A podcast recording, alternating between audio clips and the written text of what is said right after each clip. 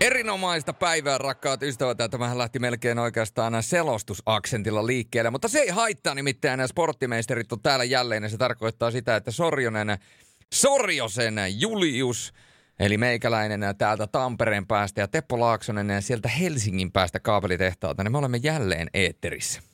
Joo, näin se on ja näin se olisi tarkoitus nyt sitten vielä pistää tätä kautta pakettiin. Eli tämä on ollut hieno seitsemäs sporttimestarit kausi, niin muistatko monta jaksoa me on yhteensä tehty? Mitä veikkaat? No kyllä niitä vi- viitisen kymmentä.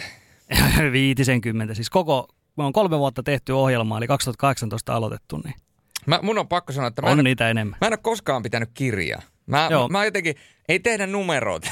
ei, te, ei tehdä numero. No on yli 80 jaksoa tehty. se, on, se on aikamoinen määrä se. Sä oot ollut meillä se kirjanpitäjä, joka on kertonut aina, että mikä monessa jaksoa. Mä ajattelen, että en mä viitti näitä laskea, että sä lasket ne mun puolesta. 80 no. jaksoa. Joo, vähän, vähän päälle. että Tota, virallinen laskuri kertoo 88, mutta sitten tässä on muutamia tämmöisiä ekstra-jaksoja. Eli meillä on ollut, ollut esimerkiksi tämmöinen kooste on ollut siellä. Sitten oli tämä, missä oli Antsa ja JP, se oli niputettu ja vähän tämän tyylisiä ekstroja ollut siellä. Niin noin 80 tällaista niin kuin ihan varsinaista jaksoa sitten ekstrat päälle. Joo, Joo. joo. Ja, ekstroihin laskit myöskin sen, missä olit Heon haastattelussa Se aikana. myös, joo, kyllä. Et on, se, on se siis aika hyvin mun mielestä. No kyllä se, sanotaanko, että tällä tahdilla, mitä me ollaan tehty, niin kyllä se on, kyllä se on ihan sopiva määrä, että kun me ei olla lähellekään aina tehty kertaalleen viikkoon, eikä ole tehty edes aina kertaalleen kuukauteen jaksoja, varsinkaan silloin alkuaikoina. Ja nyt me ollaan ehkä viimeisen vuoden aikana oikeastaan tiivistetty tahtia. Ja sitten kun on podcasteja, jotka tulee joka viikko, tai podcasteja, jotka tulee joka viikko kolme kertaa, niin kyllähän mm-hmm. Mhm. se määrä tietysti kasvaa aika paljon. Kyllä. Mä ajattelin, että tässä nyt kauden viimeiseen niin pistettäisiin vähän tälle, muistellaan tätä kolmevuotista matkaa, mitä tässä on ollut ja vähän nostetaan näitä vanhoja jaksoja. Tämä voi olla ihan mielenkiintoista niille, jotka on näitä kuullut silloin aikana ja voi palata niihin, mutta myöskin meidän uudemmille kuuntelijoille, niin tässä voi tulla ihan uusia juttuja heille vastaan. Myöskin. Uusvanhoille kuuntelijoille te- te- tervet, tervetuloa vielä viimeiselle matkalle niin sanotusti. Mutta tota, joo, kyllähän tämä kyseinen, voidaan sanoa, että pitkä taival, mitä tässä ollaan menty, niin kyllähän se ansaitsee tässä vaiheessa arvoisensa päätöksiä ja niputetaan kaikki, mitä tässä on tapahtunut. Joo, me aloitettiin siis 5. päivä huhtikuuta 2018. Sitten on aika, aika lailla pitkä aika jo tähän mennessä. Joo, kolme vuotta sitten, niin silloin puhuttiin Suomi-Ruotsi-asetelmasta ja mun mielestä se koko jakson teema oli kyseessä se, että suomalainen jääkiekko, jos joku muistaa, mennään vuoteen 2017-2018 siihen kauteen. Jos joku muistaa sen kauden vielä niin, ja muistaa, että minkälaista kiekkoa silloin pelattiin, niin tota, me puhuttiin aika paljon siitä, että Suomeen on rantautumassa myöskin tämä ruotsalainen pelityyli, mistä, mikä siis tarkoittaa tällaista erittäin vauhdikasta päästä päähän kiekkoa ja sellaista eteenpäin puolustamista, kaikkea tätä. Ja, ja kyllähän se sitten, vähän kun ennusteltiin sitä, että kyllä se nyt Suomeenkin näyttää rantautuvan, niin kyllähän se sitten myöhemmin oli. Ensi Kalpa näytti, että sillä haastetaan isommat ja sen jälkeen kärpät, lukko, nämä isommat, Helsingin IFK parhaimmillaan, pelikaans. Eli, eli kyllä, se, kyllä me oltiin ihan jäljillä jo ensimmäisessä podcastissa, vaikka me aika pihalla oltiinkin. Niin, tämä on semmoinen, aika monet on kertonut, että he on aloittanut tästä ensimmäisestä jaksosta, koska niin kuin, vähän niin kuin kirjaa aletaan lukea, kirjasarjaa sieltä ekasta osasta, niin vaikka mekin on tehty monta vuotta, niin silti aina kun tulee uusi kuuntelija, on sanonut usein, että he aloittaa, he aloittaa sieltä ekasta jaksosta, mikä on mun mielestä aika hieno juttu, että he palaa tuonne niin kuin hyvin vanhaan, vanhaan jaksoon, ja siitä on tullut niin kuin edelleenkin vielä välillä palautetta, että toihan oli ihan hyvä, hyvä jakso. Joo, siis täytyy sanoa, että olen itse sen ihan tälleen itsensä kehittämis- ja muistelumielessä niin kuunnellut pätkiä siitä ja yllättävän solidia tekemistä niin kuin ensimmäiseksi jaksoksi. En nyt viitte sen enempää omia renkaita ja sunkaan renkaita tässä vaiheessa pumpata, mutta jotenkin kun ajattelee, että kuuntelisi ensimmäistä selostusta, niin en, en enää kyllä pystys. En ole koskaan sitä kuunnellut, enkä kyllä ko- koskaan tule kuuntelemaan, koska ei vaan yksinkertaisesti kykene. mutta, mutta toi jakso, niin sitä pystyi hetkittäin pieniä pätkiä kuuntelemaan ja tavallaan seisomaan edelleen sen takana, mitä silloin on tapahtunut. Mutta sen jälkeen mennään niihin jaksoihin, siitä mennään viikko pari eteenpäin, nostalgiset urheilumuistot.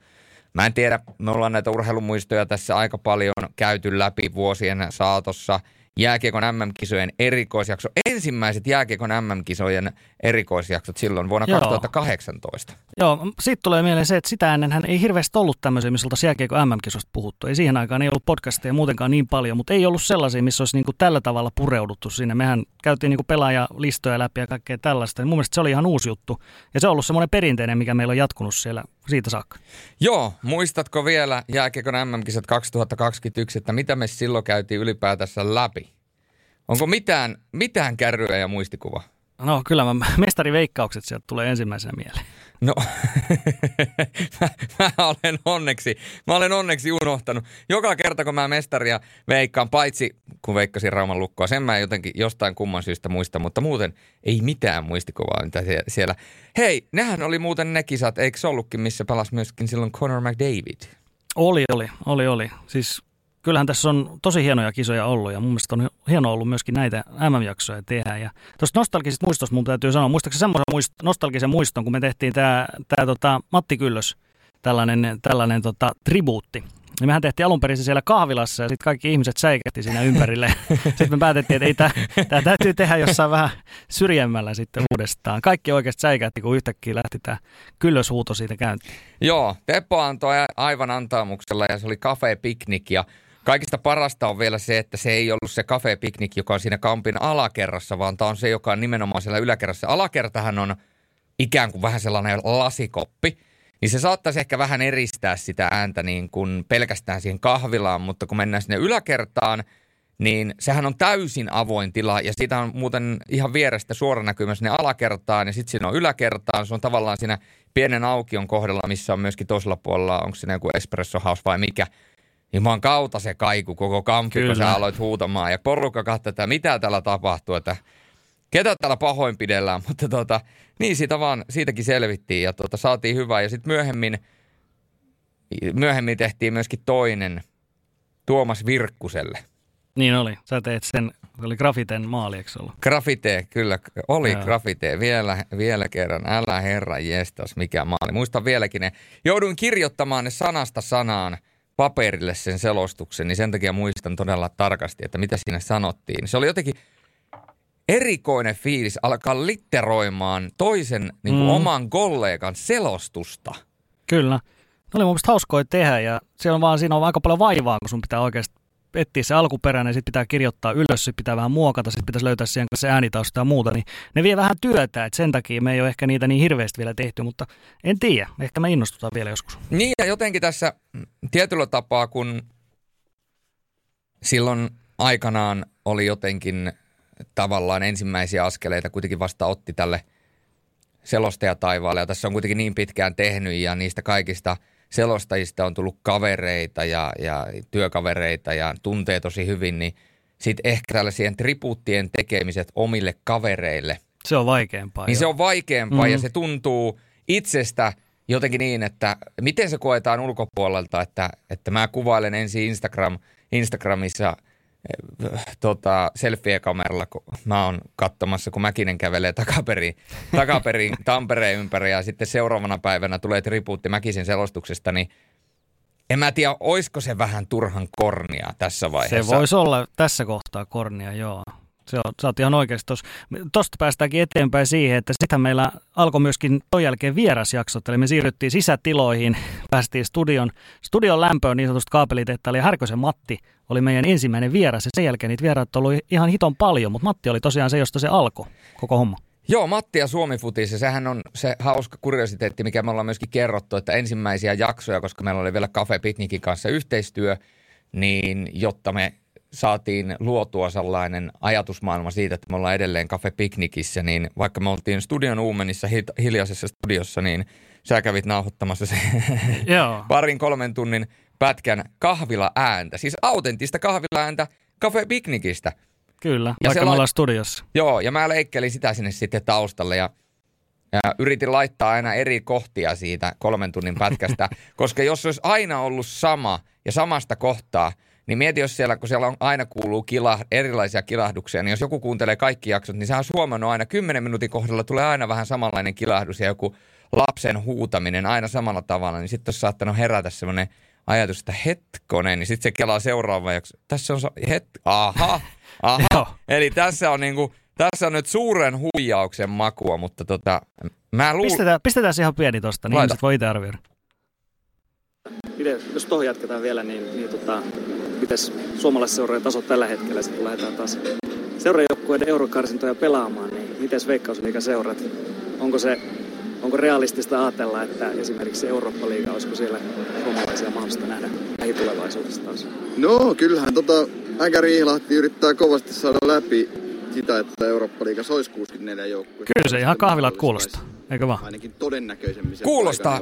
Matin, toi mikki on ehkä liian studiosoundinen. Eurooppa-liigahan on tavallaan koko kesän Niin se, suola. Siis se jotenkin kuulostaa nyt tällä missään jälkikäteen, niin se kuulostaa jotenkin, että se ei sovi tuohon taustaan. Mutta kyllä sen niin kuin, kyllä se aika hyvin, hyvin saatiin niin sanotusti feikattua.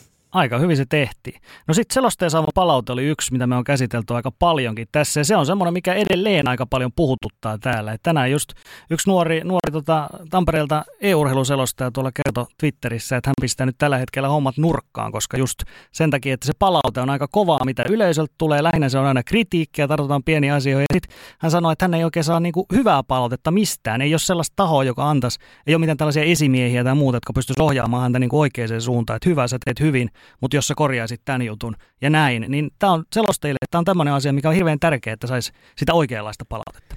Niin, mä jotenkin näen tämän asian silleen, että jos et sä saa ollenkaan mistään koskaan hyvää palautetta, sä saat pelkästään huonoa palautetta, niin silloin omassa toiminnassa täytyy olla jotain, joka vaatii tarkastelua. Se on tietysti eri asia, että miten sä sen korjaat ja kenen kanssa sä sen korjaat, mutta mä oon jotenkin niin kuin ajatellut sen niin, että tulee positiivista ja negaa. Silloin kun ei tule mitään, niin silloin menee oikeasti tosi hyvin. Silloin kun tulee positiivista ja negaa, niin silloin sulla on persoona, minkä kautta sä sitä teet. Mutta jos tulee pelkästään negaa, niin sitten mä ehkä tarkastelisin sitä omaa toimintaani, että mistä se neka tulee ja voiko sitä muuttaa, koska mä oon saanut jostain tietystä asioista nuorempana paljon negaa samoista asioista. Rovaniemeläinen poljento, miksi sä puhut lapinmurretta, kun sä selostat. Mä yritin päästä niistä eroon, pääsin ja sitten loppujen lopuksi niistä ei tullut enää kuittailua.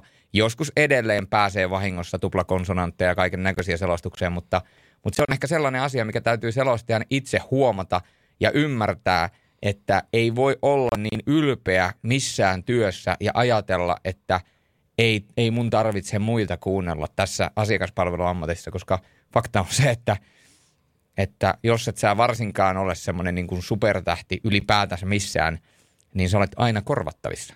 Mm, toi on erittäin hyvä pointti.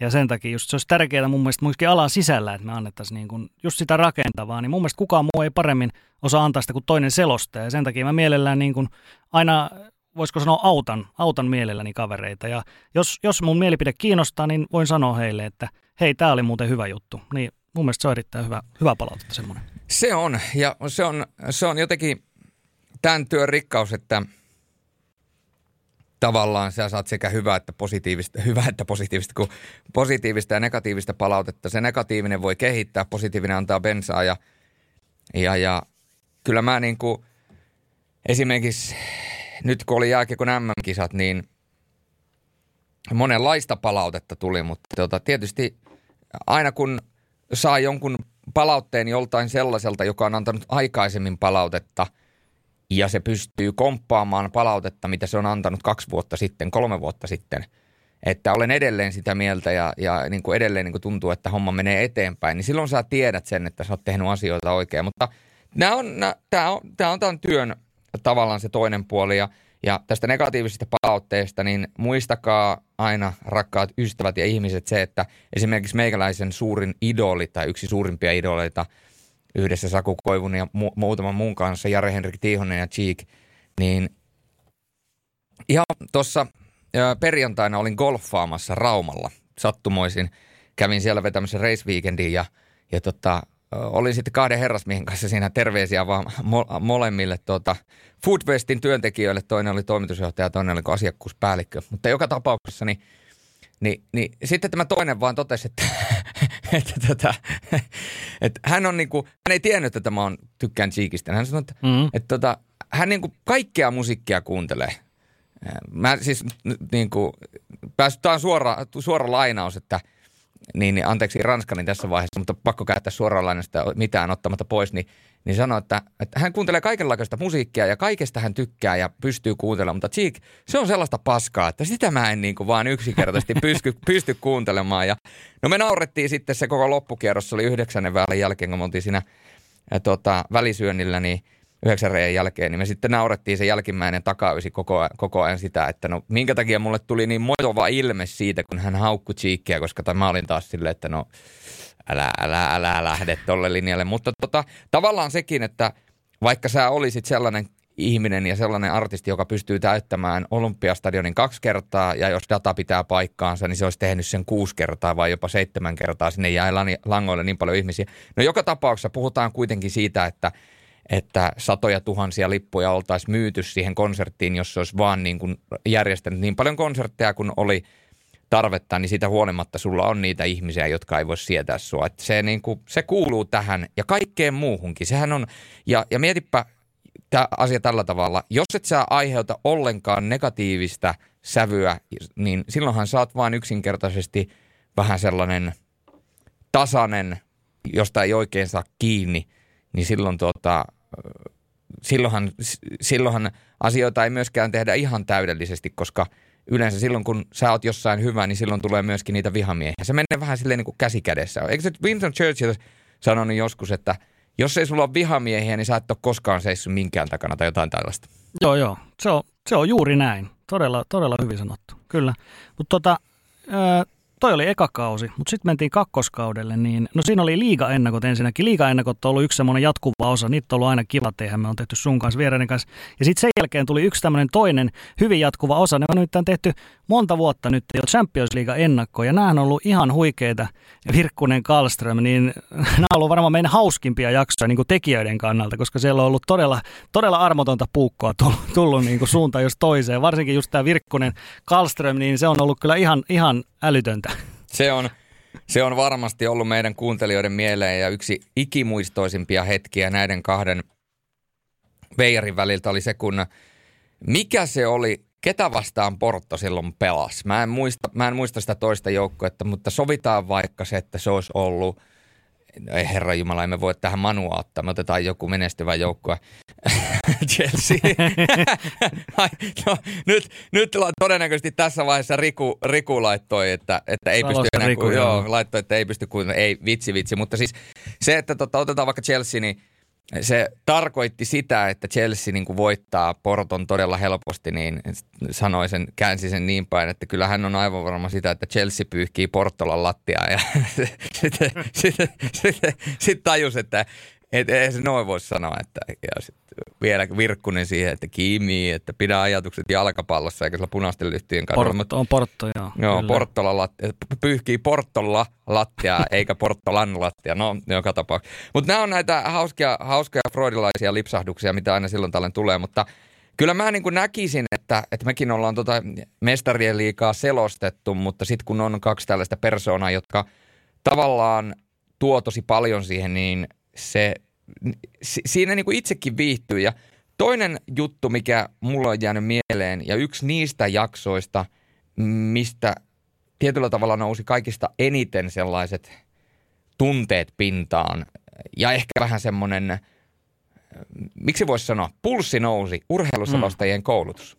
Joo, se oli taas tämmöinen hyvin henkilökohtainen jakso meille, että koska meillä on molemmilla niin kuin omat kokemukset, omat taustat siihen, millä me niin kuin lähdetään. Ja kaikillahan on siis oma tapa lähestyä tätä, että, että tota, mutta se on, se on edelleenkin, mä sanoisin, että siinä on, se on semmoinen ala, mihin pitäisi parantaa, koska siis urheiluselostajan työ on kuitenkin hyvin erilainen, jos me verrataan vaikka kirjoittavaan urheilutoimittajan työhön, niin, niin tota, kyllä mun mielestä se arvostus pitäisi olla sillä tasolla, että myöskin se koulutus olisi sitten – sitten vastaavalla tasolla siinä. Ja sitten just, mihin on aiemmissakin jaksoissa palauttu, niin kun mietitään tätä palautetta, niin aika harvoin se on kuitenkin niin, että kirjoittava urheilutoimittaja semmoista, saa semmoista ihan niin suoraa henkilöön menevää palautetta pienistä virheistä, kuin mitä sitten TV- tai radion urheiluselostaja saa.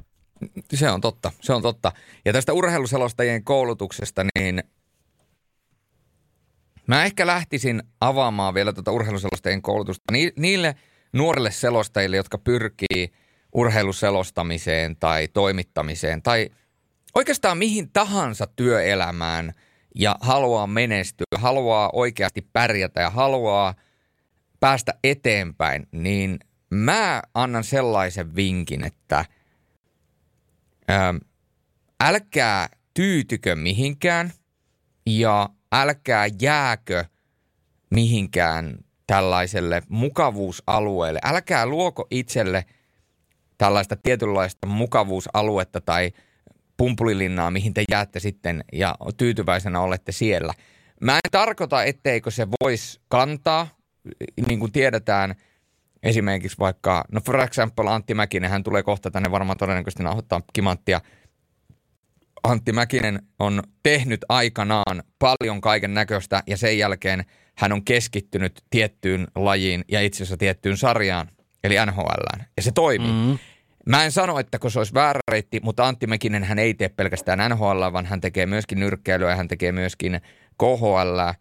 Että tavallaan se, että monipuolistakaa sitä omaa juttua ja viekää itsenne epämukavuusalueelle, niin se voi viedä teidät johonkin. Mä veikkaan, että Mäkisen Anttikin on joutunut viemään itsensä aika monta kertaa epämukavuusalueelle. Moottoripyörät, no, futis, hän on, hän kyllä, on kaikki. valmis tarttua kaikkeen, ja koska mm. ne on kehittänyt häntä eteenpäin. Nimenomaan, mm. eli vaikka se lopputulos on se, että hän saa nyt olla mukavuusalueellaan, niin jotta hän on päässyt sinne mukavuusalueelle, niin hänen on täytynyt käydä aika järkyttävän monta kertaa epämukavuusalueella.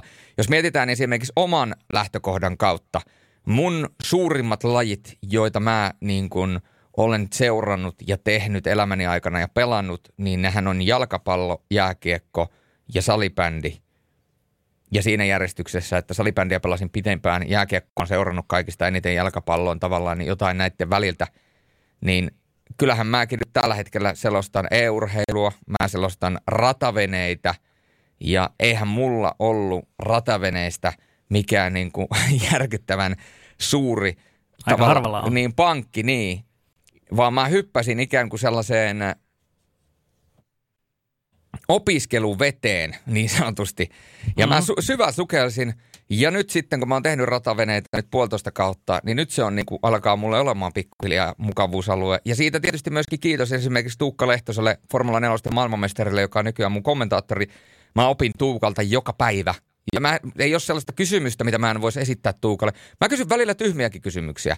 Koska totta kai toinen on ollut rataveneissä ja veneilyssä koko elämänsä, toinen on tavallaan hypännyt liikkuvan junan kyytiin, niin ei, ei, ei ole tyhmiä kysymyksiä. Menkää sinne epämukavuusalueelle – ja jos tästä tuntuu, että en mä osaa tätä, en mä pysty tähän, en mä, en mä sitä, en mä tätä, niin ei, toi on, toi on, niin kuin, toi on puppua.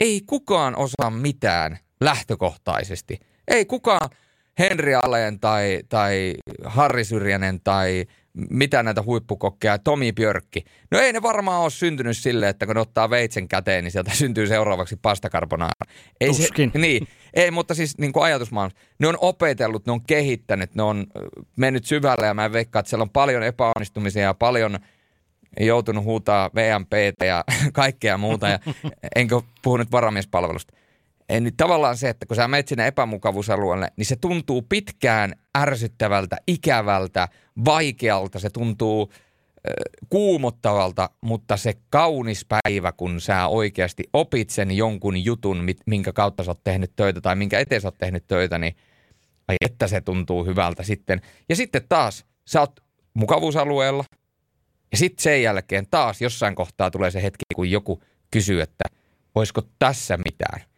mm. niin jälleen kerran kannattaa tarttua, jos on mahdollista, koska mä oon sitä mieltä, että siihen asti, kunnes aika meidät täältä jättää, niin meidän on tarve ja meidän pitääkin pystyä kehittymään. Kehitys loppuu vasta siinä kohtaa, kun niin sanotusti yläkerrasta Pyhä Pietari sanoo, että nyt on aika tulla tänne porteille, mutta siihen asti meillä on mahdollisuus kehittää.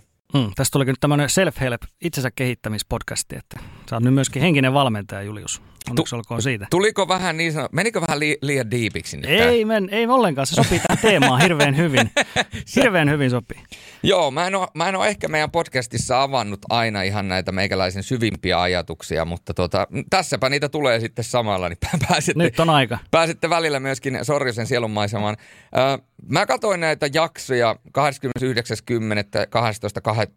12.11. näitä 2018 viime, tuota, viimeisiä jaksoja, niin täällä on liikaselostajan työ, liikannan välintilin päätös. Ja hei, sitten tällainen jakso, mikä olisi ehkä ansainnut enemmänkin huomiota myöhemmin ja uusia tällaisia jaksoja. Around the World, missä käytiin Euroopan eri jääkiekkosarjat läpi. Ja tämä oli mun mielestä tosi hyvä jakso sen takia, että – tämä oli se hetki, kun me päästiin oikeasti puhumaan laajasti jääkiekosta, koska meidän työhön, eli mun ja sun työhön, kuuluu tosi laajalaisesti jääkiekon seuraaminen, koska me selostetaan jääkiekon MM-kisoja. Ja silloin, kun me mennään selostamaan jääkiekon MM-kisoja, niin meille täytyy olla eurooppalainen jääkiekko tuttu muutenkin kuin Elita Prospektissa. Ja, ja se on mun mielestä sellainen ikään kuin sellaisia jaksoja olisi pitänyt tehdä myöskin enemmän, koska mä uskon, että kuitenkin nyt tämä valveutunut kansa, niin ne haluaa tietää. Ja just se, että nyt Gregory Hoffmanin NHL-sopimus, niin osa oli, osa oli tosi valveutuneita siitä, minkälainen pelaaja Gregory Hoffman on, ja ne tietää, että minkälainen pelaaja se on, mutta kaikille se ei ole niin selvää. Jotkut ehkä joutuu ihmettelemään, että minkä takia jollekin 28-vuotiaille sveitsiläisille tehdään NHL-sopimus – Mm-hmm. No, jos näitä jaksoja olisi tehty enemmän ja oltaisiin ihmisiä valaistu enemmän, otettu myöskin ihmisiä puhe, puhumaan, jotka on ollut siellä, on siellä edelleen tai tekee sinne suuntaan töitä tai on kontakteja sinne, niin ehkä nämäkin asiat olisi paljon selkeämpiä olleet kaikille kiekkoa seuraaville ja mä uskon, että, että sille olisi ollut myöskin tilausta. Joo, mä näen, näen tässä aihe on ehdottomasti. Kes, varsinkin tämä Keski-Eurooppa, just Sveitsi ja Itävalta, näen, ne on hyviä kiekkosarja. Saksakin on erittäin hyvä kiekkosarja, mutta ne on suomalaisilla aika tuntemattomia, niin tätä, vois, tätä olisi hyvä avata tulevaisuudessa. Tämä oli erittäin hyvä pointti. Ja tota, no tuosta toi mulla nousi, nousi mieleen tietysti, että teillä on näitä tuttuja naamoja tai ääniä mm. tässä tapauksessa podcast tulee, niin Alkio Janttahan oli kanssa silloin mukana tullut jo Kyllä. 2018. Hänestä on tullut myös tämmöinen vakio ääni jo, että hän on ollut aika monta kertaa jo mukana sen jälkeen. Joo, ja kerrottakoon sen verran, että Alkionhan piti tulla myöskin tuohon MM-spesiaaliin, mutta valitettavasti Jantalla oli muita hommia silloin päällekkäin, niin me ei silloin saatu Janttaa siihen mukaan, eli pahoittelut näin jälkikäteen. Mä veikkaan, että sillekin olisi ollut tilausta, että olisi varmaan porukka mielellään kuullut myöskin Jantan ajatuksia MM-kiekosta. No, Niitä oli Jantala sitten niitä pelejä paljon 15-16 tuo MM-kisojen aikana, eli varmaan, varmaan kansa sai myöskin tarpeeksi, tai sai tarpeeksi kuulla Jantan.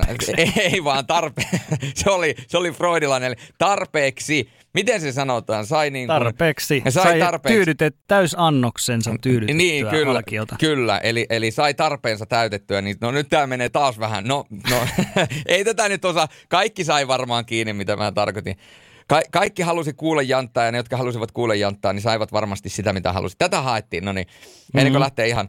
Joo, ja Jantta on ollut myös sellainen äh, mun mielestä erittäin hyvä raikas tuulahdus tavallaan erilaiseen näkökulmaan siitä, koska mun mielestä se po- meidän podcastin kuitenkin tarkoitus on olla tuoda myöskin selostajia ja selostajien persoonia esille, ja Jantta on ollut yksi sellainen erilainen persoona, jos verrataan esimerkiksi vaikka Juho Kokkoon tai Mikko Hannulaan tai, tai näin päin pois, niin kaikki on erilaisia persoonia ja sehän viehättää ihmisiä, kun kuulee erilaisia persoonia. Kyllä, ja mikä se ihminen on siellä pelkän sen selostuksen takana, jos kuuntelet pelkkiä selostuksia, niin sulle tulee hyvin pieni kaistale vaan siitä ihmisestä, mutta sitten kun pääsee podcastissa kuuntelee hänen niin kuin vähän vapaamuotoisempaa tarinointiin, niin se aukeaa ihan eri tavalla se koko ihminen. Kyllä, ja toinen persoona, joka oli meillä Olvari, eli Arttu Hämäläinen, ja sehän on mielenkiintoinen asia, että – kun miettii tuota Arttu Hämäläistä, niin hänellä on ikään kuin tällainen luotu supersankari tuonne Twitchiin ja, ja tuonne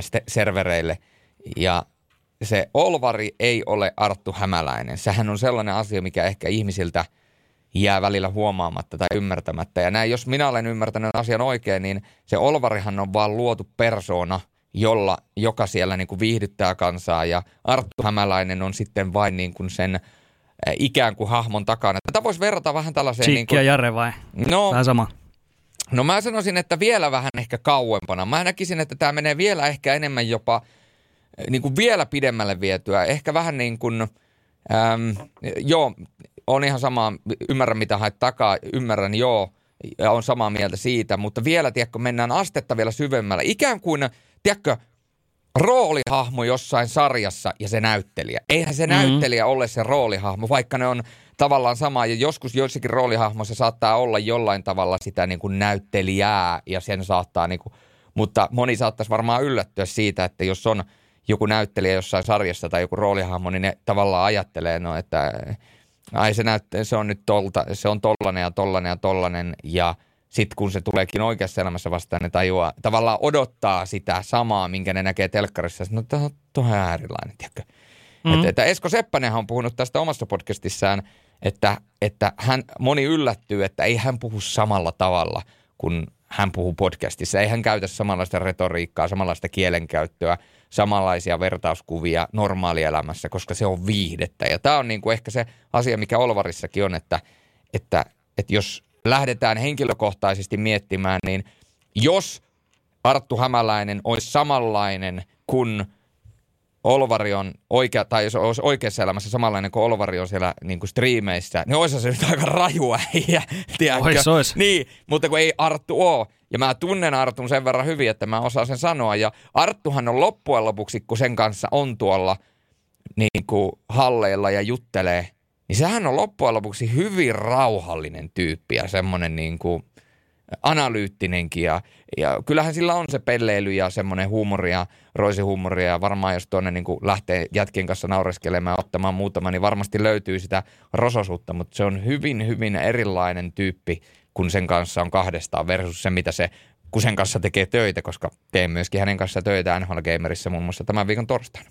Mm. Toi, toi on tosi hyvä, kun sä avaat tota, että nimenomaan, että ihmiset tajuaa sen, että voi olla hyvin erilainen se, mikä sieltä takaa löytyy. Ja jos mennään eteenpäin, niin tota... Niin, etkä säkään, ole, niin. säkään et ole samanlainen, kun me tehdään podcast. No sä oot aika lä- lähempänä podcastissa, lähempänä sitä oikeaa Teppo Laaksosta – kuin sit selostamossa, mutta jos joku kuuntelee sun selostuksia ja ajattelee, että sä oot samanlainen, niin, niin ethän säkään ole samanlainen. Eihän mä, en, en millään en, tavalla. Eihän en. mäkään puhu sel- samalla tavalla, kun me ollaan tuolla istutaan jossain, tai kun sä tulet vaikka mun häihin tuossa kolmas seitsemättä, niin et se, kukaan varmaan kuvittele, että mä puhu, pidän puhetta siellä sitten hääyleisillä, niin en mä varmaan ole silleen, no niin, erinomaista lauantai-päivää rakkaat ystävät, ter- tervetuloa tänne meikäläisenä rakkauden juhlaan, ja täytyy kyllä sanoa, että aikanaan tuossa 2018, kun tämä matka alkoi, niin eihän, ei, ei, ei, ei, ei, ei, ei, ei, ei. Joo, kyllä.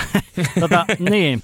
Seuraavaksi meillä oli tuossa pienempi lajeja käytiin vähän salibändi, koris, ne oli hauska niitäkin tehdä. Meidän suosikki selosta, että sitten oli UCL siinä taas.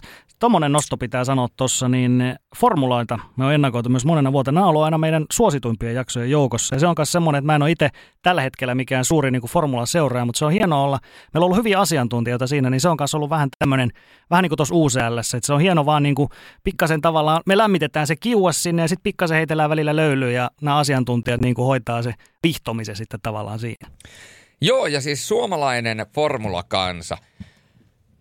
Tässä näkee tällaisen tietynlaisen murroksen tilan, koska ää, jos muistetaan elämää ja formuloiden seuraamista 90-luvun lopulla, joka on meille ehkä se kaikista tarkimmin muistoissa oleva Mika Häkkisen mestaruudet ja taistelut Schumacheria vastaan ja tietysti Irvinea vastaan, kun, kun siellä Schumacheri loukkaantui ja Mika Salon tuuraamiset silloin Ferrarilla silloin, kun tota, Schumacheri ajoi se yhden mutkan silloin pitkäksi ja, ja loukkaantui.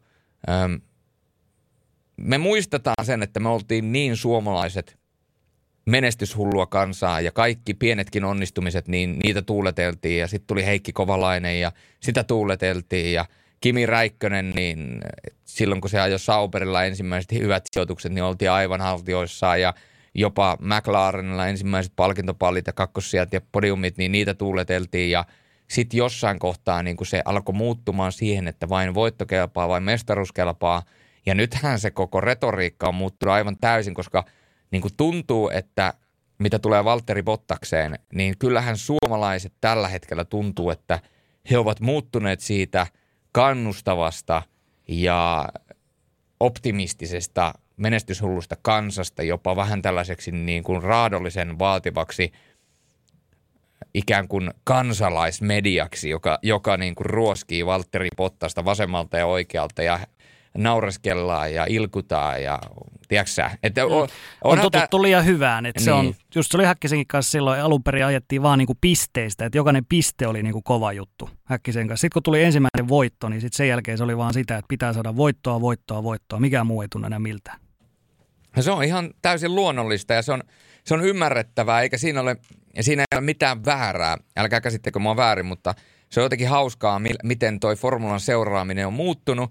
Ja tietysti formula on tullut uudestaan mulle lähemmäksi sydäntä ja tavallaan muuttanut muotoaan elektroniseen muotoon, koska Formula E-seriesin tällä viikolla itse asiassa kauden viimeinen osakilpailu Abu Dhabissa, mestaruus on ratkennut ja muut hommat on niin sanotusti rat, alka, alkanut jo ratkeamaan, sillä on vielä muutamia paikkoja jaossa, mutta, mutta joka tapauksessa niin kyllähän toi formula edelleenkin puhuttaa ihmisiä.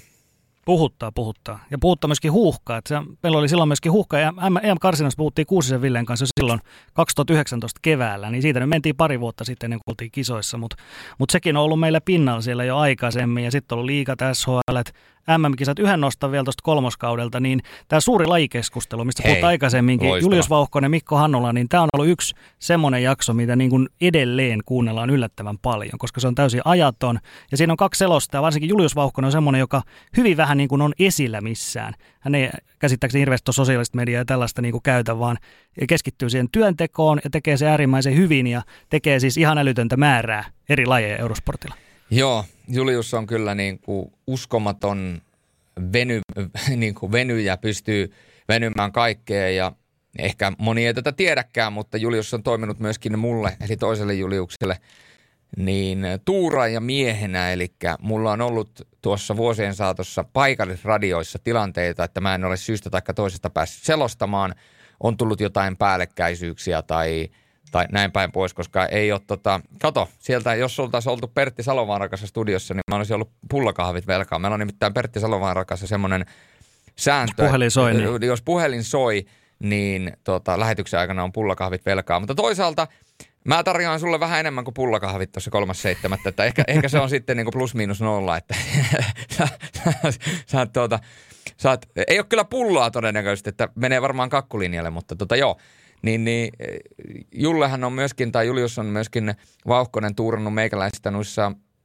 paikallisradioselostuksissa ja, ja nekin hoitanut vallana mainiosti. Todella lyhyelläkin varoitusajalla pystynyt hyppäämään paikallisradion puikkoihin ja ottamaan homman haltuun. Ja totta kai mä oon yrittänyt sitten, jos mä oon ollut KK-selostaja, niin mä oon yrittänyt KKsta kertoa semmoiset pääpointit, että mistä kannattaa puhua, mistä ei kannata puhua, tai että mitkä on tällä hetkellä niin kuin relevantteja, mutta – Siis ihan järkyttävän kova ammattilainen, piste. Mm, että sä pystyt omaksumaan näin nopeasta asioita eri lajeista, niin se on, se on tosi, mä ihailen itse kanssa hirveästi tuollaista ominaisuutta ylipäätään selostajissa. Ja tota, sitten kun mennään neloskaudelle, siellä taas liikat, uusia, nämä oli tuttu, mutta sitten yksi uusi juttu, mikä tuli, niin meillähän ei ollut semmoisia syventäviä henkilöhaastatteluja aikaisemmin, mutta sitten ne alkoi syksyllä 2019, niin siinä oli tämä sarja Maalivahdin anatomia, jos voidaan sarjaksi sanoa, niin meillä oli kaksi maalivahtia, Antti Niemi futiksesta Juuso Riksman jääkiekko. Nämä on sellaiset, jotka ei ole ehkä niin hirveästi huomiota saanut nämä jaksot, mutta, mutta tota, mun mielestä ne oli mielenkiintoisia ja nimenomaan tämmöisiä meidän ensimmäisiä syventäviä henkilöhaastatteluita.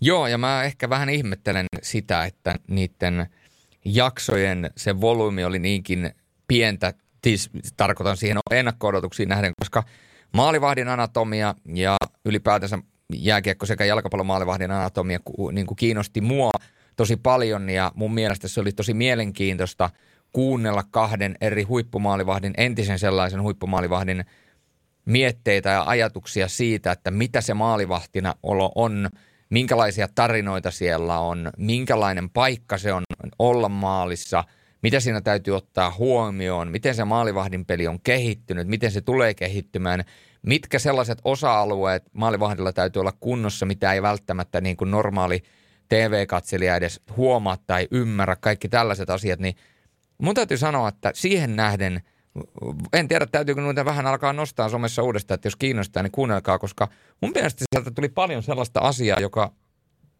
ei nyt voi sanoa, että ihan järkyttävästi yllätti, mutta aiheutti vähän semmoisia aha-elämyksiä. Mm, ja ne on nimenomaan ajattomia, niin joo, ehdottomasti. Ehdottomasti. Ja vielä neuskauden lopussa siellä oli Suomi-putista, eli edelleenkin pidettiin siellä jo yllä, yllä monta vuotta sitten myöskin väität huhkaja-asiaa ja niputettiin urheiluvuotta siellä. Meillä Ilmari Pitkänen muun muassa nostettiin hyvin Ipe vähän pinnalle ja hän sitten perusti oman podcastin sen jälkeen, saatana. Ipe meni semmoisen tekemään, tekemään mutta tota, no se on, se on, se on, se on annettu välittä- anteeksi hänelle. Laitoin välittömästi poikottiin ihan vaan sen takia, että... Joo, blokkasi koko ajan heti. Joo. Ei vaiskaan, Blokkasin ei Twitterissä ja Instagramissa ja po- poistin Facebookista kaverina ja no ei vaan. Ipalle kaikkea hyvä. Ja yksi, yksi jakso vielä siinä, niin mikä on meidän historian, koko Sporttimaisterit kolmivuotishistoria suosituin jakso, mikä on 4. joulukuuta 2019 ilmestynyt, niin osaatko arvata, mikä, mikä jakso on kyseessä? No kyllähän mä, tämän, Kyllä data, sen. tämän datan mä oon sentään kattonut, kyllä mä kuuntelijaluvut, kuuntelijaluvuista on perillä. Kyllä se niin on, että, että kaveri pyörittää itse omaa podcastia, joka on Suomen yksi suosituimpia podcasteja, ja sitten se tulee ja vetää meidän podcastiin pohja, pohja, pohjaluvut nimenomaan positiivisella tavalla. Pohjat, pohjat, ei pohjaluvut, vaan pohjat kaikille luvuille. Antti Mäkinen. Mm, kyllä, se on vaan käsittämättömän siis tota, kaveri, joka herättää siis tunteita, mutta niin pitääkin olla. Pitää nimenomaan olla, että herättää tunteita ja Antti Mäkinen niitä herättää hyvin paljon ja on herättänyt myöskin meidän kuulijoissa hyvin paljon kiinnostusta. Joo, Mäkisellä on tietynlainen presenssi ja se presenssi aiheuttaa polarisoivaa keskustelua puolesta ja vastaan ja se on myöskin sellainen asia, mikä on varmasti, niin kuin Antti on sen itsekin sanonut, ja siinä podcastissa, jos ette ole kuunnelleet, niin kuunnelkaa, ei ne ole sattuma. Ei, ei Antti Mäkinen ole asioita tehnyt sattumalta. Ne on ihan tietoisia valintoja. Joo, välillä tulee niin sanotusti lentää pökäleitä tuulettimeen, mutta se aiheuttaa keskustelua.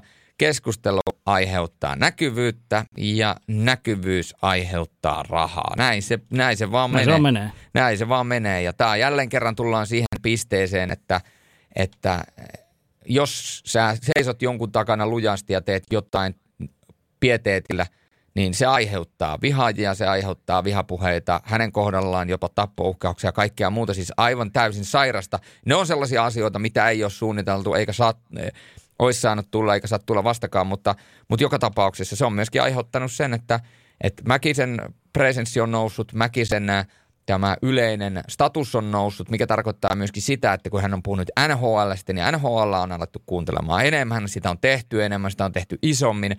Ja nykyään ihmiset on pa- tosi valveutuneita NHLstä ja NHLssä katsotaan Suomessa todella paljon ja se on Suomessa iso asia. Ja il- mä sanon, että se olisi kasvanut joka tapauksessa jonkin verran, koska meille tuli näitä supertähtiä, jotka kasvattaa automaattisesti, mutta Antti Mäkinen on tehnyt järkyttävän kovan pioneerityön sen eteen, että tämä kasvaa.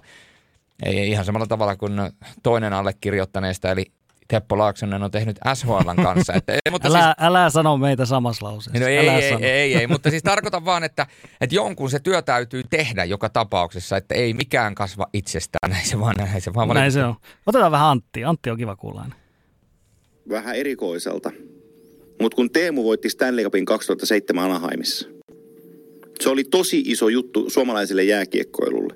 Siinä kohtaa oli, oli tosi, tosi, tosi, tosi paljon kirjoituksia ja juttuja ja televisioasioita Teemun ympäriltä NHLstä, että mitä NHL on. Ja tota, sitten kun mä päädyin NHL tekemään ensimmäiset kaudet, niin me oltiin sellaisessa tietynlaisessa välivaiheessa, Mm. jossa mä mietin, Kyllä se on- että, mm, Antti on hirveän hyvä esiintyjä ja se on miellyttävä mun mielestä aina kuunnella ja hän on aina tunteella mukana. Ihan sata joka Kyllä. kerta. Koska mä Ja tossakin niin kuin mä jäin heti kuuntelemaan, että mitä, mitä se sanoo, mitä se sanoo. Niin, se, se on sellainen tietynlainen presenssi. kiinnostaa. Niin, se on sellainen tietynlainen presenssi ja kyllähän se niin on, että, että jo, jotkut ihmiset on sellaisia, joita jää kuuntelemaan ja kaikilla, kaikilla sitä ei ole. Mä aina niin kuin nauran tätä, että kun ihmiset puhuu tasa-arvosta ja siitä, että kaikilla täytyy olla täsmälleen samanlaiset edut ja kaikki, kaikki täytyy olla tavallaan tasa, tasaisessa linjassa ja arvossa ja kaikkea muuta. Mä ymmärrän tämän esimerkiksi miesten ja naisten väliset erot ja kaikki muuta. Ei lähdetä nyt tähän tasa-arvokeskusteluun sen enempää. Sekin käy Lähdetään tie- vaan, koska se oli seuraava jakso No, silloin. no joo, 15. tammikuuta. E- e- Essi Sainio, mutta joo, kyllä, kyllä, mutta tarkoitan sitä, että et, et kun puhutaan ylipäätänsä tällaisesta niin kuin, että kaikki on samalla viivalla, mm. Mm. Eihän, se, eihän se nyt valitettavasti niin mene, että tästähän on tehty tutkimuksia, että eikö, se niin, eikö näin, että esimerkiksi pika, pikaluistelussa, kun pikajuoksussa esimerkiksi jamakkalaisilla ja monilla muilla, niin eikö niillä ole enemmän luo, luontaisesti näitä jotain nopeita lihassoluja. Tä, tä, niin kuin kaikkia tällaisia tutkimuksia, että geenit on vähän erilaiset, joka vaikuttaa siihen, että suoritustaso on automaattisesti erilainen. Jotkut syntyy luontaiseen lahjakkuuteen ja sitten taas toiset joutuu tekemään se eri tavalla. Hyvänä esimerkkinä Messi ja Ronaldo. Molemmat on ihan fantastisia jalkapalloja. Messi en sano, etteikö olisi tehnyt töitä, on totta kai tehnyt töitä. Mutta Messillä on semmoinen lahja, mitä ei kellään muulla ole ollut. No Maradona on niitä muutamia jalkapalloilijoita, jotka on niinku voidaan jollain tavalla merkitä samassa lauseessa. Cristiano Ronaldo, Ronaldo, hän on ollut vaan kone ja työ, työ, työkone, joka on vaan niin kuin väkisin vääntänyt itsensä ilman sitä aivan samanlaista lahjakkuutta, mikä Messillä on. Me, ei, me, ja sama koskee puhetyöläisiä. Ei kaikilla ole samanlainen ääni. Ei kaikilla ole samanlainen äh, puhekyky, tapa tuottaa puhetta. Ei kaikki pysty puhumaan yhtä nopeasti. Ei kaikki pysty mm. puhumaan samalta taidon. Niin tarkoitan vaan sitä, että – että Mäkinen kuuluu myös semmoiseen, semmoiseen niin kategoriaan, että häneltä löytyy sellaista, sellainen, sellaisia kykyjä ja sellaisia asioita, mitä ei kaikilta löydy. Ja se on myöskin niin kuin erottaa hänet siinä, että hän pystyy nousemaan omissa, omissa meriteissään isommaksi. Ja sitten on vielä se työetiikka, joka tulee sieltä huippurheilijan vuosilta, plus sitten vielä automyyjä vuosilta, kun se oli autotalojohtaja.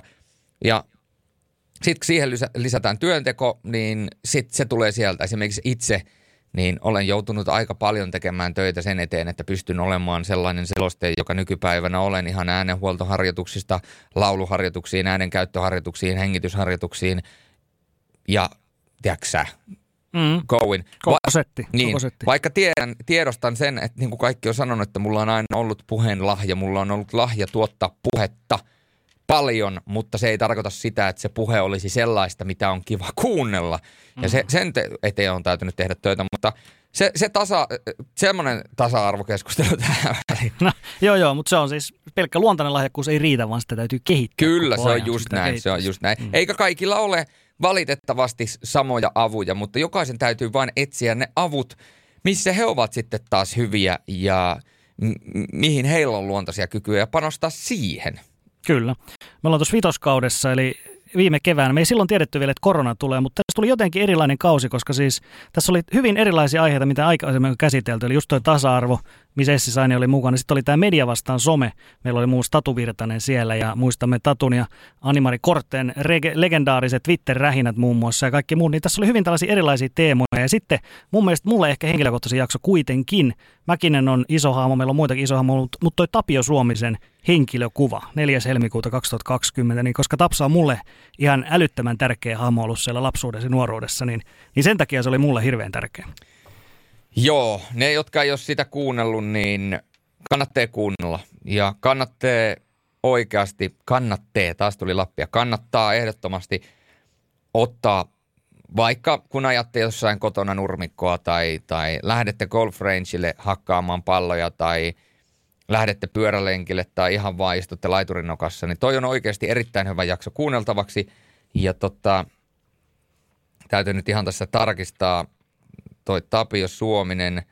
Oliko se niin, että Tapio Suomisen jakso kestää tunti 53 minuuttia? Se on aika, se on aika tuhtipaketti kyllä, mutta parissakin osassa kuunnella, koska siinä oikeasti oppii ymmärtämään myöskin Tapio Suomisesta niitä muita puolia ja oppii ymmärtämään, että se, mitä ei ennen tiennyt tai sen, minkä tiesi sen jälkeen, kun luki lehdistä, niin kumpikaan ei ole se lopullinen totuus, vaan se totuus menee jossain siellä välillä.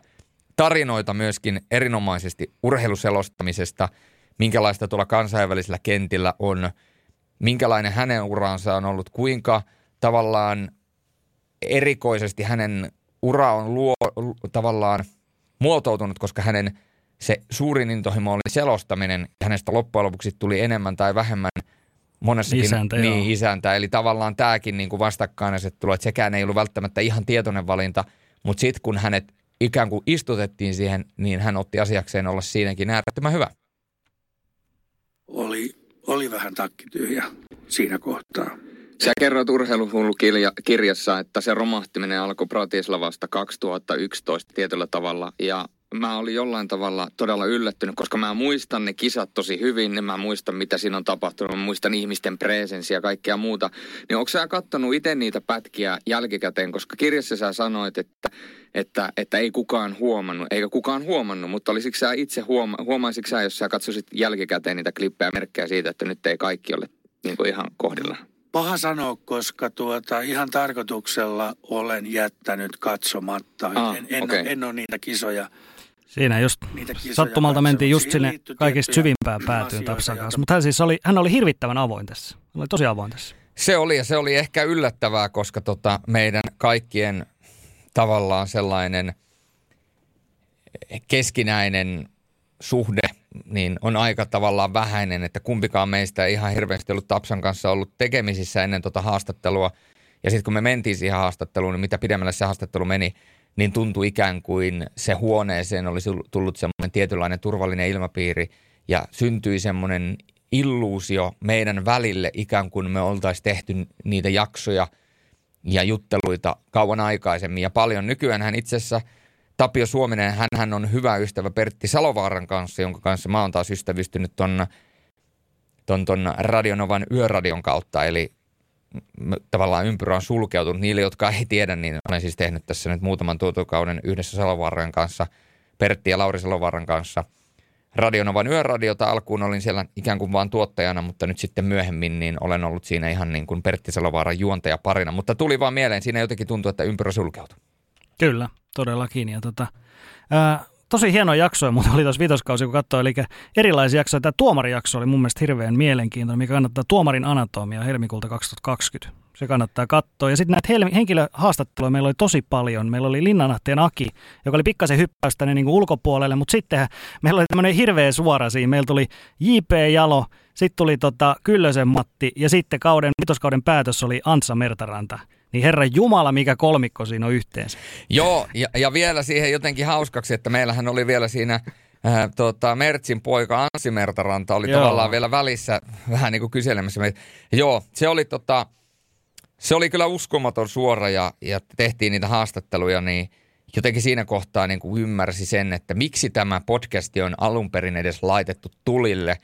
Meidän ajatus oli tehdä kaikesta kaikkea. Me ollaan ainoa podcasti oikeastaan näistä urheilupodcasteista tässä niin kuin isossa kentässä, joka tekee ikään kuin kaikesta kaikkea. No, urheilukästi on myöskin, mutta urheilukästi tekee täysin erillä retoriikalla, koska urheilukästi hän – on viihdepitoinen, enemmän viihdepitoinen podcasti. Mehän aika harvoin lähdetään rakentamaan valheellista narratiivia mihinkään ympärille ja tavallaan urheilukästi viihdyttävyys perustuu siihen, että, että se, siellä on paljon tällaista niin kuin viidearvoltaan suurta podcast, eh, podcast-narratiivia, joka ei tavallaan niin kuin oikeasti niin kuin pidä paikkaansa, vaan se on vaan niin kuin rakennettu viihdettä siis. Mutta siis joka tapauksessa niin kun toinen asia oli se, että tehdään kaikille kaikkia, mutta myöskin se, että tuodaan selostajia esille, ollaan selostajien podcasti. Ja aika hyvin me ollaan tuotu kaikkia selostajia esille. Että siellä on isoista selostajista Ville Kuusinen, Mika Saukkonen, ähm, Mikko Innanen, sitten, sitten, sitten Jani Alkio, ehkä Sebastian Vahe, viisi sellaista näistä pitkäaikaisista selostajista, jotka, joista ei olla tehty, niin kuin, jotka tulee ensimmäisenä mieleen, että olisihan siellä ollut vielä – niin kuin Mikko Hannula sen totesi, kyntämätöntä sarkaa. Edelleenkin on, edelleenkin on. Ja sitten tuo koronakevät, sehän näkyy, että meillä oli, me tehtiin joka viikko ensinnäkin siinä keväällä. Ja sitten siellä oli tämmöisiä, kun oli koronaterapia, sitten oli tämä Q&A, mun mielestä oli aika hauska. Ihmiset sai lähettää meille kysymyksiä. Sitten oli tuo Anssin jakso, minkä sanoit. Ja sitten siellä ihan kauden toiseksi viimeinen, niin meillähän oli eh, Petopodin kanssa, Kyllä. Stadi vastaan Lande. Siellä oli Antti ja, tota, Antti ja tämä, tämä, tämä, tämä, tämä Harri. Joo, no. Joo, sitten tota, kaiken hyvän lisäksi tuli vielä se meikäläisen yllätysveto, kun oli pakko kirjoittaa Cheekin Timantit on ikuisia biisistä tällainen, tota, miksi sitä nyt kutsutaan, tällainen sovitus. Sovi, uudelleen, versio, niin uudelleen, uudelleen versiointi, joka oli tehty niin kuin Ahmiksen näkökulmasta, aivan kuin Ahmis olisi, olisi sen kirjoittanut. Että. Näytit senkin lahjakkuuden siinä. Joo, joo, siis no se, mä en tiedä, onko se sitten lahjakkuutta. Mä on, rakastan musiikkia ja, ja mä en tiedä, onko kukaan muu selostajista, näistä eturivin selostajista, niin mä tiedän, että musiikkeja on, äh, sanoin juuri itseni, pu, puhuin itsestäni eturivin selosta, pahoittelut siitä. Mutta ehkä tämä oli ensimmäinen kerta tämmöinen valheellinen narratiivi tähän, mutta siis joka tapauksessa mä en tiedä muista ja selostajista, joita me ollaan tässä niin kuin – haastateltu. Mä tiedän, että siellä on paljon muusikkoja. Jantta on muusikko. Janttahan laulaa, soittaa kitaraa. Ja toi Antti Mäkinen on muusikko. Ja onhan tässä niin kuin paljon. Niki on rumpali muuta. Mutta mä en tiedä, että onko kukaan muu selostajista rap, räppääjä. Vai onko mä niin kuin, onks mä, koska mähän rakastan räppäämistä ja mähän räppään ja kuuntelen räppiä ja cheekkejä. Mä tein itse asiassa oma Instastorin sellaisen – tribuutin Cheekille, missä mä otin jokaisesta Cheekin albumista pois lukien ne pari ensimmäistä albumia sieltä omakustanne albumit, mitkä oli tehty englanniksi, niin niistä en ottanut, niitä mä en sekoittanut tähän, tähän pakettiin, vaan niistä Sonin levyistä eteenpäin. Niin mä otin jokaisesta jonkun sellaisen biisin, joka ei ole koskaan tavallaan syntynyt mun mielestä hitiksi, mutta ansaitsee tavallaan eh, tällaisen niin kuin, ansaitsee näkyvyyttä. Ja mm. mä tein sen lisäksi myöskin top 5 listauksen mun mielestä Cheekin parhaat biisit mun mielestä. Ja sitten monta tyyppiä laittoi mulle viestiä sitten tuonne DMään Instagramin puolella, että Herran Jumala, että, että en mä tiennyt puoliakaan näistä biiseistä. Sitten mä olin vaan sille, että no, no ei, se, että se on ehkä vähän niin kuin joillakin helposti jää niihin, mutta tavallaan se niin kuin kertoo ehkä siitä mun mindsetistä, että Cheek, on, Cheek ja räppi on mulle tosi tärkeä.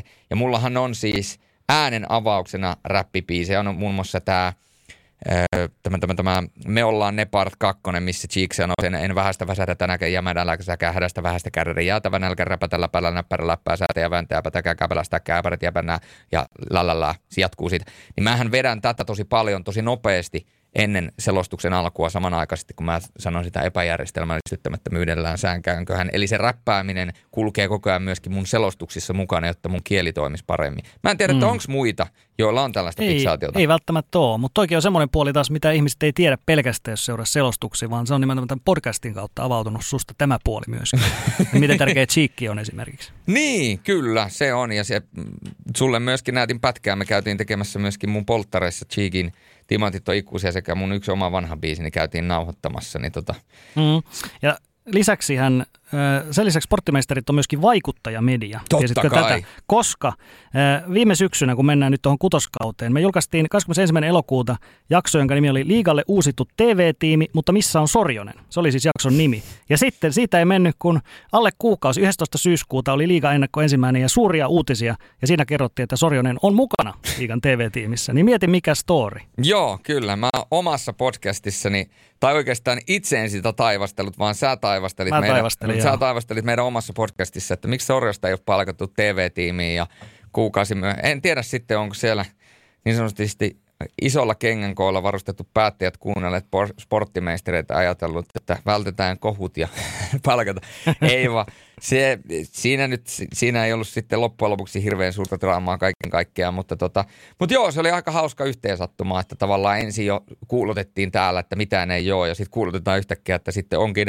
Ja ihan siis rehellisyyden nimissä, silloin kun me laitettiin toi, että missä on Sorjonen, tai sä kysyit sen kysymyksiä ja se meni siihen podcastiin, niin ajatus oli se, että en, en tule olemaan TV-tiimissä, että siinä tuli sitten muutamia muutoksia, mutta näin se elämä saattaa välillä vaihdella, että, mm-hmm. että tota, koskaan ei tiedä, mitä huominen tuo tullessaan. Ja siinä välissä tehtiin itse asiassa erittäin hyvä jakso, missä puhuttiin urheilumediasta Vesa Rantasen ja Teemu Niikon kanssa, ja siinä oli mun mielestä, siinä oli erittäin hyvä keskustelua, ja siinä jopa tuli muutamia semmoisia hetkiä, missä Teemu Niikko ja Vesa Rantanen alkoi keskenään debatoimaan ja sitten sen jälkeen ne tajusivat, että, että okei, että mehän nyt hei, meidän sporttimeisterit puhuu ollenkaan, että he on ikään kuin kaapannut tämän, ottanut niin sanotusti takeoverin tästä meidän podcastista, joten sekin kertoi siitä, että keskustelu yltyi aika syviinkin vesiin. Kyllä, se oli nimenomaan just semmoinen tunne, kun tiedät, että sä oot, just se, että sä lämmität saunan vieraille ja sitten tiedät, että ne siellä saunoja ja niillä on nastaa. Tai että sä teet niille vaikka jonkun ruoan ja vieraat syö siellä, itse oot siellä jossain sivumalla ja katsot, että no niin, kaikilla on hyvä meininki.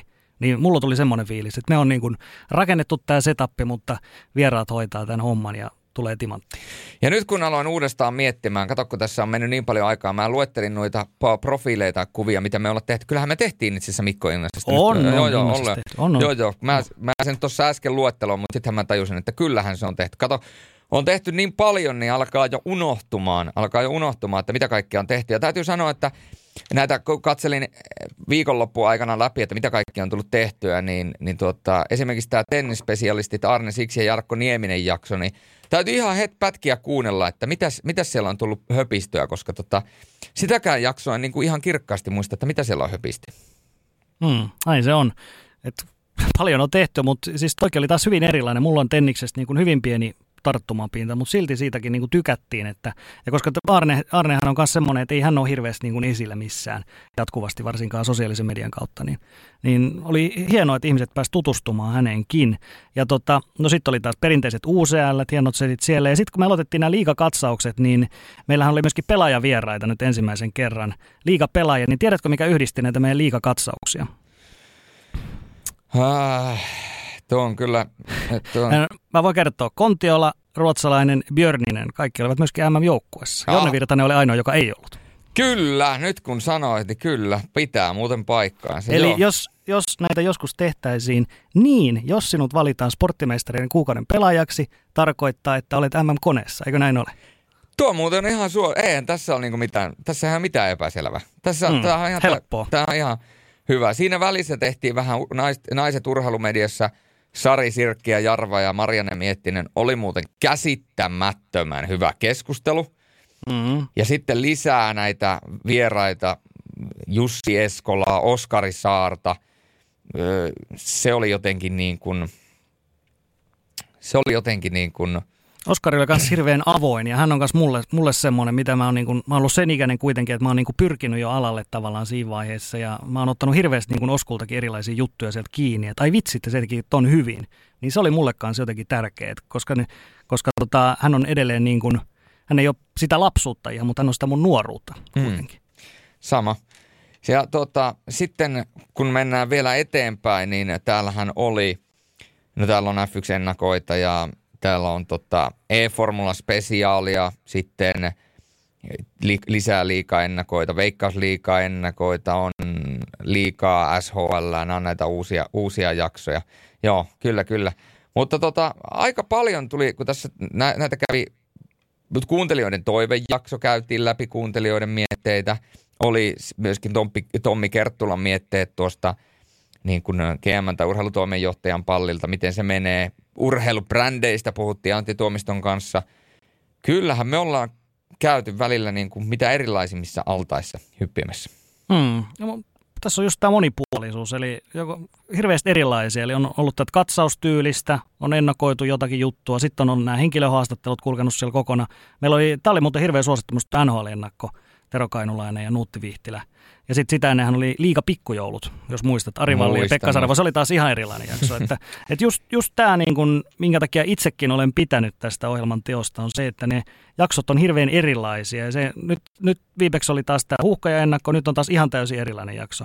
Ja taas mennään taaksepäin, niin siellä on ollut hyvin erilaisia. Joo, tämä oli vähän, tää, tämä, tästä jaksosta tuli tämmöinen kaikkien aikojen muistelujakso, missä käytiin läpi. Ja mentiin ehkä ensimmäistä kertaa sporttimeistereiden historiassa silleen, että me ollaan kahdestaan studiossa ja käydään niin todella syvissä vesissä pohtimassa välillä elämän tarkoitusta ja välillä mitäkin, mutta tota, se on ehkä tämän podcastin tarkoituskin, että meidän tarkoitus ei ole aina pelkästään käydä läpi askel askeleelta jotain liikaa ennakkoa tai formula-ennakkoa tai MM-ennakkoa tai jotain muuta, vaan välillä on ihan hyvä ottaa niin sanotusti turvavyöt pois ja se kun vain ista, istua siinä auton etupenkillä ja tuijotella taivaanrantaa ja maalailla vähän kuvia, että sekin on, sekin on välillä ihan mukavaa podcastia kun tekee. Mutta siinä oli niin kuin, voidaan sanoa, että todella hyvin tunnissa läpileikattu 80 jaksoa. Että kolme vuotta meidän elämästä. Kolme, kolme vuotta. Kolme vuotta. Siinä, tässä, Pitäisikö, ei me voida sitä käyttää sun toisessa podcastissa, mutta tota... Kuulet sä tämän? Kuule. Tää on royalty vapaa Johnny Easton Memories. Julius, tässä on kolme vuotta tehty sporttimaisterit ohjelmaa, niin haluan tässä vaiheessa kiittää sua tästä kolmesta vuodesta. Tämä on ollut erittäin hienoa, hedelmällistä aikaa meille. Kiitos Teppo. Tämä on ollut uskomaton matka ja Siihen matkaan on mahtunut paljon kaiken näköisiä erilaisia hetkiä. On upeita vieraita, on kireitä aikatauluja, jopa kastuneita läppäreitä. Mm, teknisi, tekniikka on välillä saattanut olla niin, että ei ole saatu Tampereen eikä Helsingin välillä yhteyttä, mutta se on, se on normaalia, se on pikkujuttu, koska me tiedetään, että kuitenkin jostain aina löytyy se, löytyy se ratkaisu ja sitten saadaan taas homma toimia. Kyllä, tästä myöskin tekniikan päällikölle Janne Lundeenille kiitoksia ja terveiset ja myöskin eh, Hermanni siellä tuota, Helsingin päässä on auttanut meitä ja aika moni muukin. Mm, tipi Takala. Tipi Takala, kyllä, mukana, joo. kyllä, kyllä. Ja kaikki upeat vieraat ja tietokoneet ja mikrofonit myöskin ja yhteistyökumppanit, joita tässä on ollut Seemoret ja piknikit ja niin edelleen. Mm. Seitsemän kautta ja yli 80 jaksoa. Kaikki löytyy edelleen tuolta palveluista, mutta niinhän se on, että kaikissa tarinoissa siellä on, siellä on se alkukohta ja sitten siellä on myöskin se loppukohta, eikö niin? No näinhän se on, että toinen, toisen tarinan loppu on toisen tarinan alku ja, ja tota, näinhän, näinhän tämä elämä menee. Kiertokulku, elämän kiertokulku on julmaa ja evoluutio on julmaa. Joo, mutta ei, eihän me oikeasti tähän vielä lopeta. Eihän me lopeta mihinkään. No ei helvetissä Ei lopeta. helvetissä. Luulit, luulit että oikeasti me lopetetaan. ei, ei me mitään lopeteta. Ei, ei missään todellakaan. nimessä. Anteeksi Ranskani, mutta eihän tässä nyt viitti lopettaa.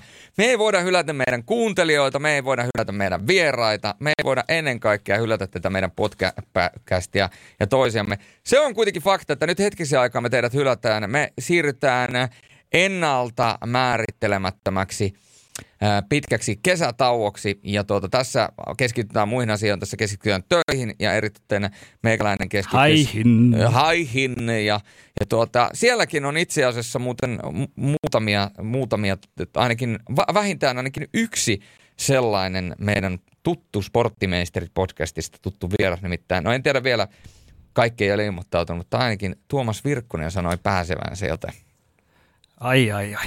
ai ai. Me istutetaan sut ja Virkkuset samaan pöytään kahdestaan jonnekin yläkerran nurkkaan ja pistetään siihen boolimalja keskelle ja katsotaan, että minkä... Hei, ja mikki nauhoittamaan Sporttimeisterit special.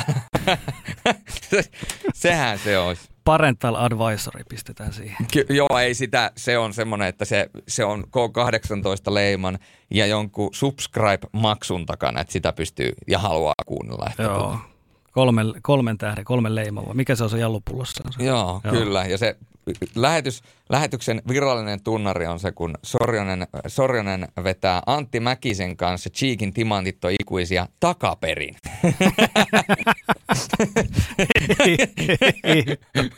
se, se, se on niinku, joo. Ja Oi, oi. Sehän olisi, sehän olisi ihan hieno. Mutta tilannehan on se, että meidän täytyy lopettaa. Mä veikkaan, että tuolta kohta hetken kuluttua Mr. NHL Antti Mäkinen koputtaa oveen ja sanoo, että on aika vaihtaa studion äh, miehitystä. Se on ihan oikein. NHL-kausi on vielä kesken, mutta sporttimeisterit lähtee nyt tosiaan kesätauolle, mutta ei, ei me kokonaan hävitä. Että älkää, toi oli vaan kusetus toi loppu tossa. Se on ei me ihan- mihinkään hävitä. Se on ihan totta, ja kun me ollaan yleensä aina kaikessa niin kuin mukana tälleen näin, niin me tähän valheeseen narratiiviin ei haluttu, haluttu sekoittaa mitään oikeasti vakavaa asiaa, mutta tähän loppuun on pakko sanoa, että myöskin meidän puolesta kaikkea hyvää ja, ja toipumista myöskin Christian Eriksenille, koska tota, Kyllä, se on sellainen kyllä. asia, että, että me voidaan täällä pölöttää mitä vaan ja urheilussa voidaan tehdä mitä vaan, mutta tollaiset asiat on aina sellaisia, että ihmiset ymmärtää sillä hetkellä, kun tavallaan maailma pysähtyy hetkeksi aikaa. Onneksi tällä kertaa niin kuin onnellisen, onnellinen loppu oli tällä,